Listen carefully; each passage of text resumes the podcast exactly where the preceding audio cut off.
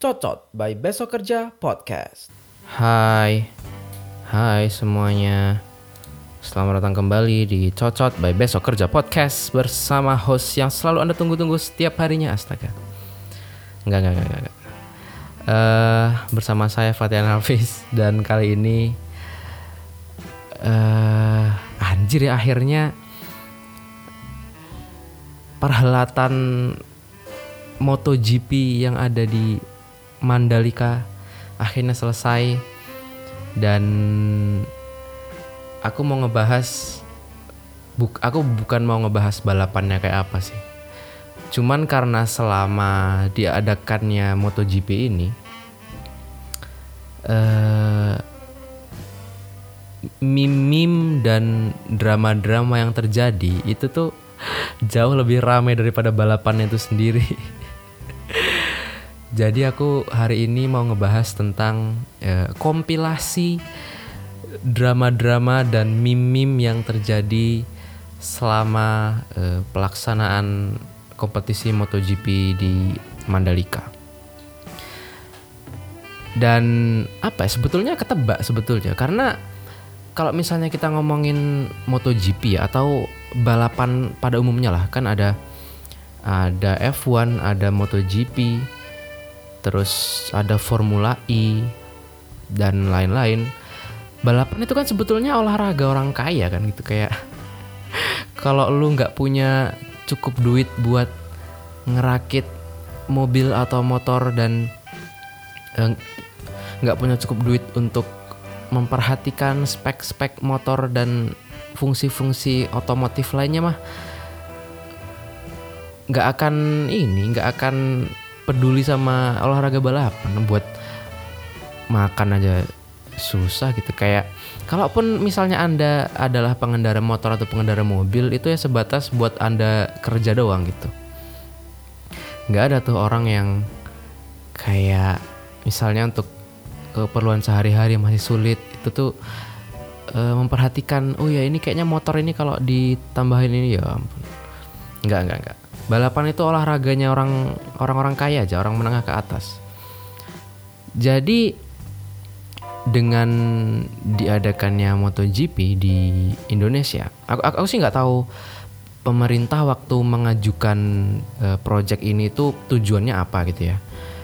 Tapi kalau misalnya uh, pemerintah itu tujuannya adalah uh, sebagai sarana hiburan untuk masyarakat Indonesia. Itu tuh salah besar. Kenapa? Karena ya olahraga balapan itu bukan olahraganya orang Indonesia gitu. Orang Indonesia mah sukanya olahraga apa ya? Bulu tangkis terus apa ya? Sepak bola itu mah semua negara sama. Terus apa lagi ya? Ya volley dan apa. Ya pokoknya ya sebatas itulah gitu. Yang yang isinya itu uh, teamwork dan kebersamaan dan apa. Jadi balapan itu tidak terlalu atraktif sebetulnya untuk masyarakat Indonesia itu sendiri. Tapi kalau misalnya tujuannya itu adalah untuk supaya uh, mata dunia itu tertuju ke Indonesia supaya orang lihat oh uh, MotoGP tahun ini di Indonesia di Mandalika terus akhirnya tertarik dengan alamnya Mandalika terus akhirnya tertarik untuk ke Indonesia. Nah itu lain cerita tuh. Dan sebelum adanya lomba ini ya aku tuh dulu sempat pernah ke Lombok sekitar tahun 2020 sekitar tahun 2020 Maret ya sekitar dua tahun yang lalu lah.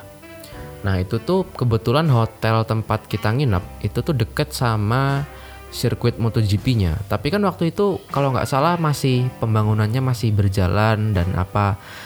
Jadi tuh uh, belum ada rame-ramenya gitu. Jadi uh, ya udah udah udah kelihatan jalannya gitu, jalannya lebar gitu. Terus uh, apa namanya? Tapi belum kelihatan ininya kayak baliho MotoGP dan apa itu belum ada tapi memang kalau misalnya lihat dari apa lihat kayak drone shot drone shotnya gitu kayak foto-foto sirkuitnya itu emang gokil sih emang emang bagus banget gitu ya siapa dulu sponsornya sebuah perusahaan BUMN astaga. Eh iya jadi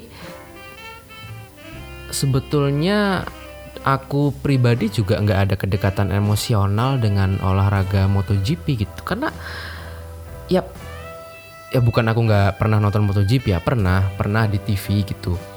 Dan aku tahu juga beberapa pembalap MotoGP gitu. Tapi apa ya? Aku tuh nggak bisa nemu. Ini ini ini pendapat pribadi ya. Jadi kalau anda emang suka balapan ya ya do your thing gitu. Ini ini opini pribadi aja. Nah aku tuh sebagai orang yang ya beberapa kali nonton balapan dan mencoba mencari gitu. Aja ini serunya apa ya nonton balapan gitu? Kayak lihat motor eh, kebut-kebutan salip-salipan dan apa.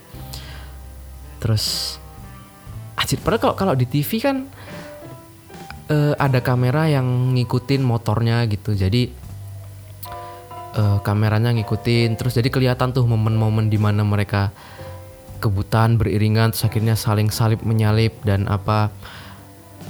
Tapi kalau misalnya nonton live aku tuh ngebayangin misalnya aku nonton live gitu ya dengan eh, aku duduk di tribun gitu.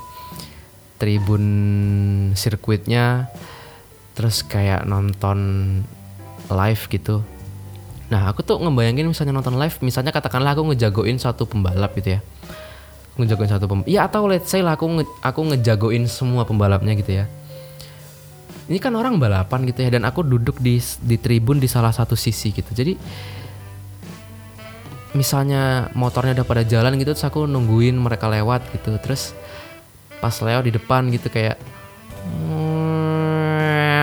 gitu. Terus oke gitu. Terus ketunggu lagi tunggu ada yang lewat lagi sebentar lewat lagi ngeong terus nunggu lagi. Hmm, hmm, hmm. terus terus selama nunggu itu ngapain? Ngobrol apa atau apa? Apakah ada layar gede? Kayaknya nggak ada. Terus nunggu nanti oh ini mau lewat mau lewat mau lewat gitu. Terus siapin ini siapin kamera kamera lewat lagi ngeng terus nunggu lagi. Asik ini apa serunya? Dan kalau aku lihat di berita tuh harga tiketnya tuh eh, itu kan dibagi-bagi ya ada sesi latihan terus sesi warm up sesi balapan atau gimana gitu. Kalau nggak salah tuh yang sesi balapan itu ada yang 500 ribuan terus ada yang satu jutaan terus ada yang satu satu setengah apa 1,6 gitu. Terus yang premium itu ada yang 10 juta ada yang 12 juta gitu. Terus anjir lah gitu. Kalau misalnya target pasarnya adalah masyarakat Indonesia gitu siapa siapa yang mau nonton? Dan ya apa ya? Eh ya kalaupun ada ya yang aku bilang tadi gitu orang-orang yang yang ya pasti menengah ke atas gitu yang rela spend sekian banyak uang gitu untuk ke Mandalika dan beli tiket buat lihat motor jalan sekian menit gitu kayak I just can understand uh, apa ya the excitement gitu. Aku nggak aku udah mencoba mencari ini serunya di mana. Kenapa orang-orang uh, rela spend segitu banyak uang untuk nonton MotoGP gitu. Beda cerita kalau ini target pasarnya internasional gitu. Nah itu baru tuh.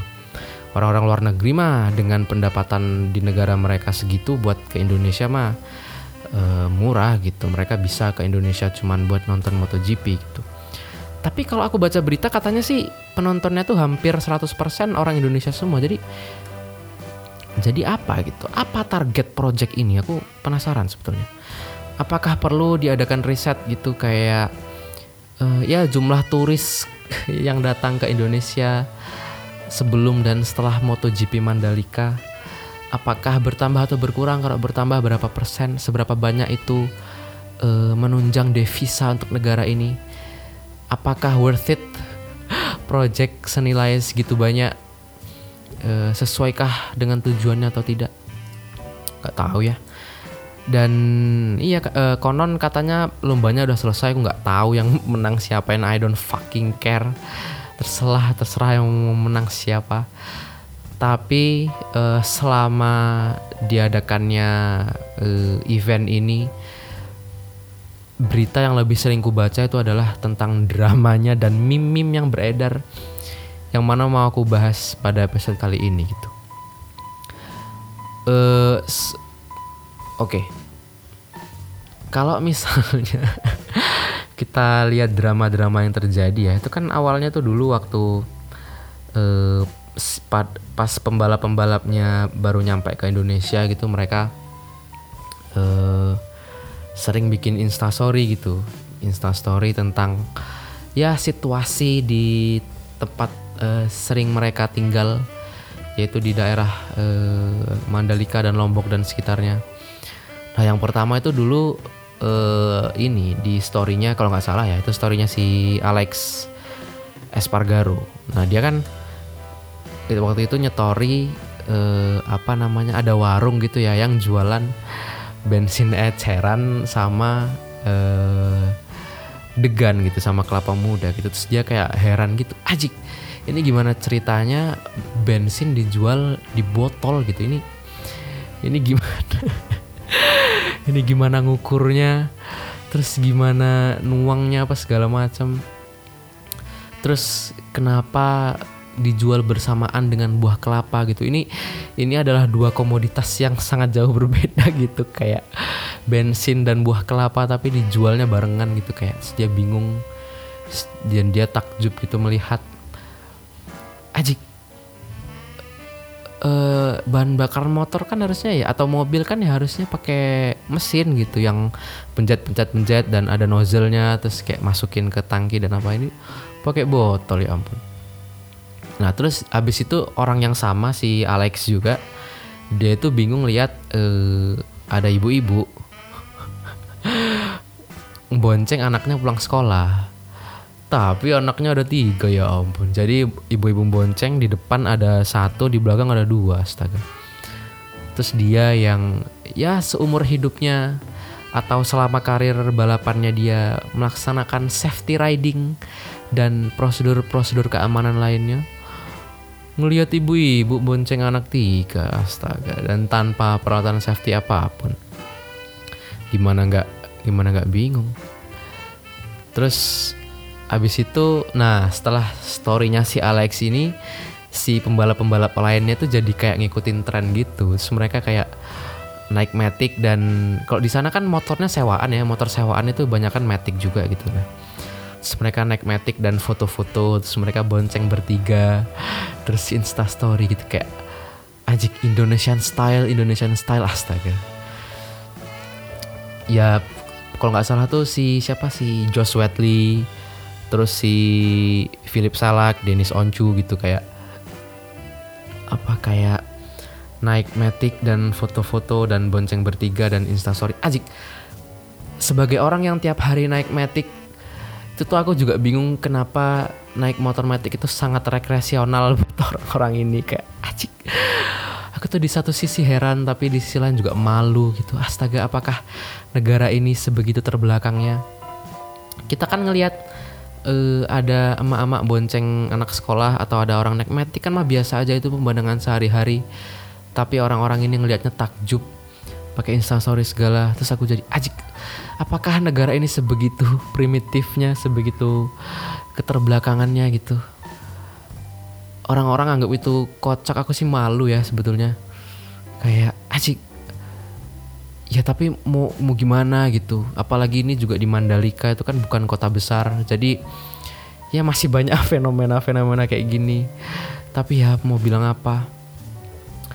Nah terus habis itu cukup apa setelah ada rame-rame itu dan apa dan momen-momen kocak itu cep- eh, sempat kayak ya dikit lah berita tentang eh, MotoGP cukup ketutupan sama isu-isu lainnya.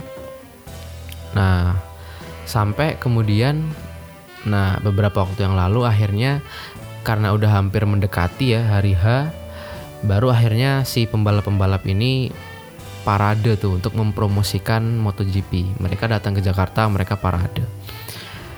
Nah, ini juga anjir mereka tuh kan datang ke Jakarta terus ke istana gitu ya. Nah, itu sesuatu sempat rame karena pembalap-pembalapnya nggak ada yang pakai masker aku sih cuman apa ya aku nggak bilang nggak pakai masker itu benar atau tidak bisa disalahkan enggak nggak pakai masker itu salah tapi dalam konteks seperti itu sulit kalian ini kita lagi ngomongin uh, promosi MotoGP dan di sisi yang sama kita harus ngomongin prokes tuh nggak bisa nggak bisa. Ya udahlah mau bilang apa gitu namanya uh, apa namanya pembalap lagi mau ketemu presiden dan aja nggak kepikiran pakai masker tuh udah nggak kepikiran. Apalagi di negaranya mereka juga masker udah pada dibuka. Ya mau bilang apa tapi uh, para apa SJW SJW masker uh, tetap mengkritisi. Aku sih ya udahlah bodo amat lah mau kena covid serah.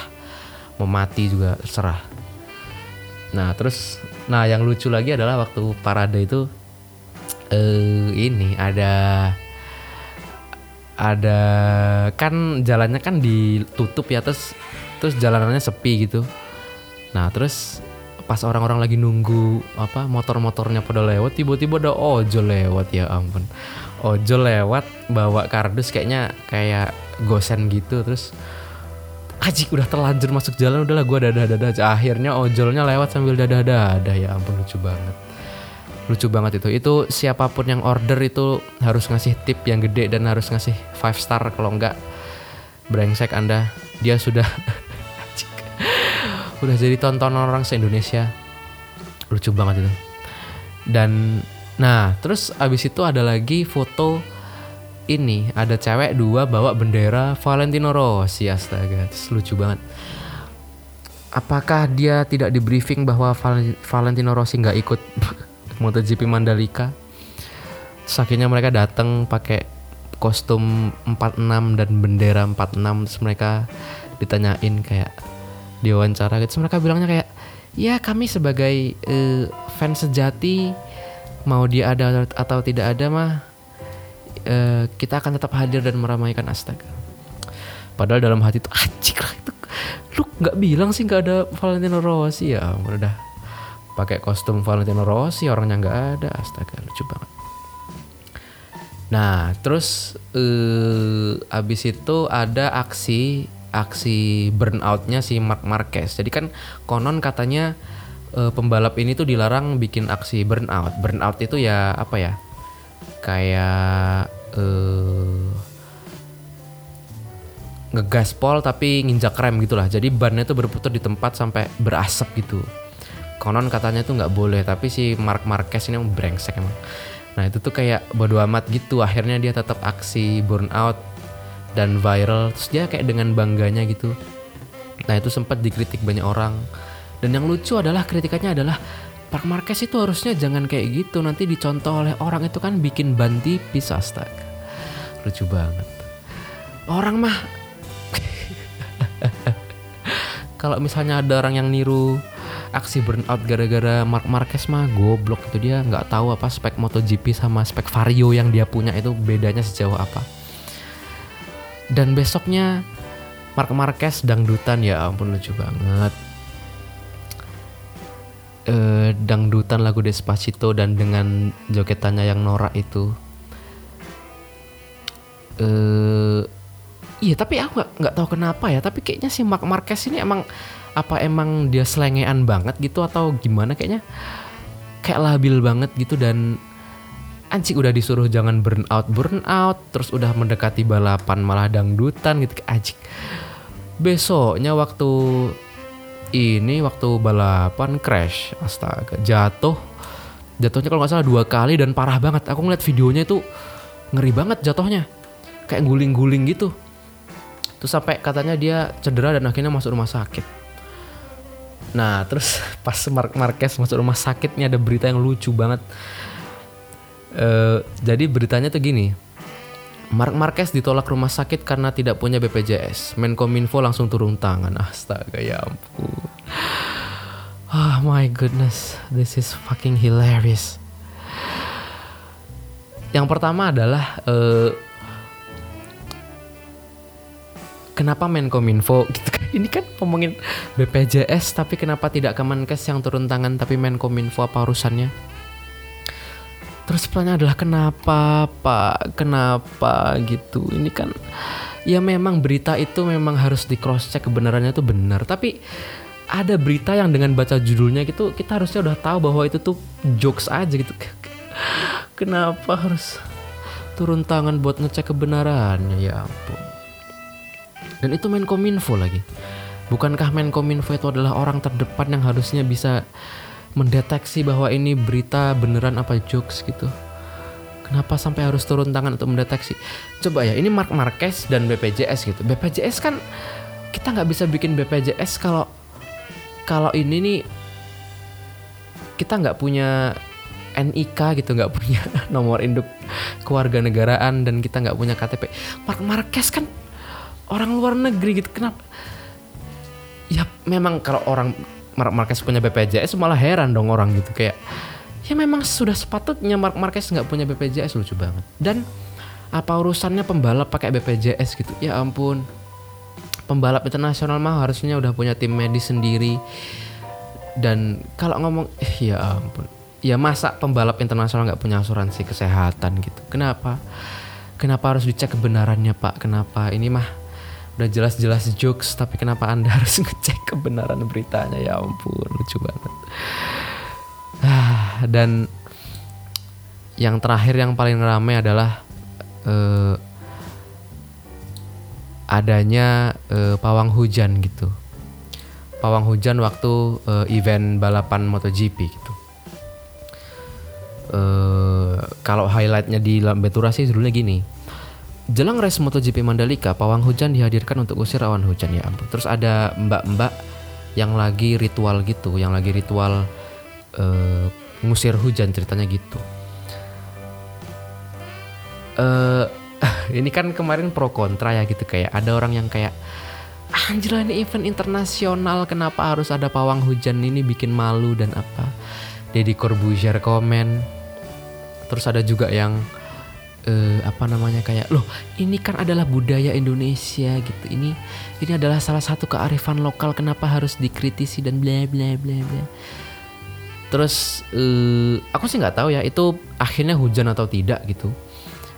Kalau nggak salah tuh tetap hujan sampai hujan deras banget tapi abis itu berhenti hujannya gitu. Ya kalau komenku sih gini ya untuk orang-orang yang ngecengin pawang hujan gitu anda kan orang yang sama gitu yang nontonin paranormal di YouTube gitu orang-orang yang nontonin Sarah Wijayanto dan kisah tanah Jawa gitu. Orang yang ngeceng-cengin pawang hujan itu adalah orang yang sama yang ngangguk-ngangguk saat kisah tanah Jawa nyeritain konsep hantu dengan ilmu fisika gitu.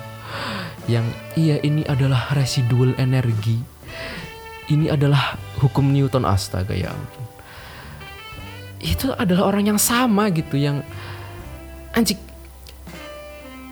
ya aku heran aja gitu. Harusnya orang yang nonton-nonton hantu-hantu YouTube juga ngelihat pawang hujan mah ya udah terima aja gitu kenapa anda harus membuat itu seakan-akan hal yang memalukan gitu. Anda ngecengin pawang hujan tapi nonton Sarah Wijayanto nonton kisah tanah Jawa nonton siapa tuh yang kesurupan bahasa Sunda siapa? Eh, Risa Saraswati ya ampun itu mah kisah hantu-hantu itu mah jauh lebih tidak masuk akal dibanding ngusir hujan gitu. Ngusir hujan itu masih bisa dibuktikan secara sains dan masih banyak jalan yang bisa ditempuh gitu. Kayak kalau nggak salah tuh eh, salah satu metodenya ya metode eh, mendatangkan hujan itu kan dengan cara eh, menebar apa tuh namanya menebar partikel-partikel uap air di atmosfer atau menyebar apa menyemprotkan garam ke awan sehingga bisa meningkatkan konsentrasi awan dan akhirnya bisa mendatangkan hujan. Atau untuk ngusir hujan itu bisa dengan cara eh, apa ya mengatur apa namanya konsentrasi uap air yang ada di awan sehingga bisa eh, menunda hujan. Pokoknya itu lebih lebih bisa dibuktikan secara sains gitu daripada hantu-hantu YouTube. Itu. Anda tiap hari nonton hantu-hantu YouTube ngelihat pawang hujan anda sok-sok saintifik. Udahlah diem aja lah. Dan iya dan semua drama-drama yang terjadi dan faktanya memang lebih ramai daripada balapannya itu sendiri. Kalau aku sih ya apa ya memang balapan itu memang bukan balap apa bukan olahraganya orang Indonesia. Jadi wajar kalau drama-dramanya jauh lebih ramai daripada balapannya. Termasuk aku juga gitu baca beritanya juga tentang dramanya gitu. Aku sampai sekarang nggak tahu pemenangnya balapannya siapa dan bodoh amat. Terserah mau apa juga. Dan ya semoga sirkuit eh, Mandalika tetap bisa kepake nggak one time event dan habis ini nggak tahu juga itu gimana biar return investmentnya bisa cepat terjadi. Nggak nggak tahu hitungannya seperti apa tapi ya semoga investmentnya nggak sia-sia. Dan sesuai dengan rencana dan semoga mendatangkan dampak positif untuk negara ini walaupun ya nggak tahu ya apakah habis ini orang pengen ke Mandalika atau malah jadi males gara-gara ngelihat emak-emak bonceng anak tiga ya ampun Oke, mungkin itu aja buat episode kali ini. Eh, recap drama-drama yang terjadi selama balapan MotoGP. Eh, semoga menghibur untuk anda sekalian. Apabila ada kritik dan saran, silahkan kirim email ke besokkerjapodcast@gmail.com, besokkerjapodcast@gmail.com atau DM ke Instagram at Fatian Pujakesuma at F A T H I A N Pujakesuma. Itu aja buat episode kali ini. Sampai jumpa di episode selanjutnya. Fatian Hafiz signing out. Bye bye. Cot